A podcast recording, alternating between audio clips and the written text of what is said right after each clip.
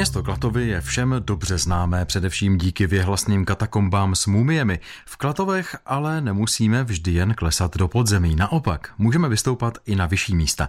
Jedním z nich je například rozhledna Hůrka, která stojí na stejnojmeném vrchu na samém okraji města.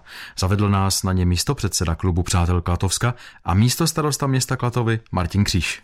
Rozhledna je součástí upravené zříceniny kostela svatéAny. Ten kostel měl velmi zajímavou historii, protože údajně už i ve středověku tady stával nějaký gotický kostelík, který někdy v průběhu nepokojného 15. století měl zaniknout. Víme, že tady stávala potom věž, která je zachycena i na známé rytině Jana Willemberga Klatov z roku 1602. Na počátku 18. století se klatovští rozhodli na tomto místě postavit barokní kostel svatéAny. Ten tady měl trvání několik desetiletí a posléze byl zrušen reformami císaře Josefa II. Veškeré zařízení bylo odvezeno, kostel byl ponechán svému osudu a proměnil se ve zříceninu. Dlouho se o něj nikdo nezajímal, až přišla druhá polovina 19. století a jak si přibývalo lidí, kteří chtěli chodit někam na výlety, vyhledávali zajímavá místa, takže se přišlo s myšlenkou, že tady ve zřícenině kostela by mohla vzniknout rozhledna.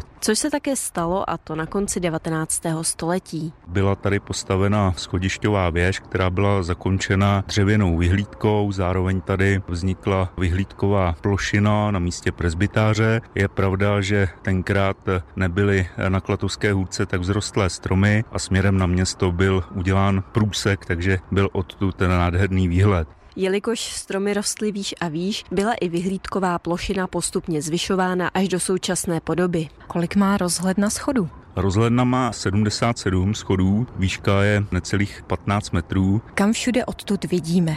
Máme tady takové průseky, odkud je vidět jednak Šumava směrem Hoherbogen, Nýrsko, jednak na Týnec a tuto část po Šumaví a potom také na samotné Klatovy. Dole v přízemí rozhledny se nachází jakési zázemí. Konají se tu třeba nějaké kulturní akce?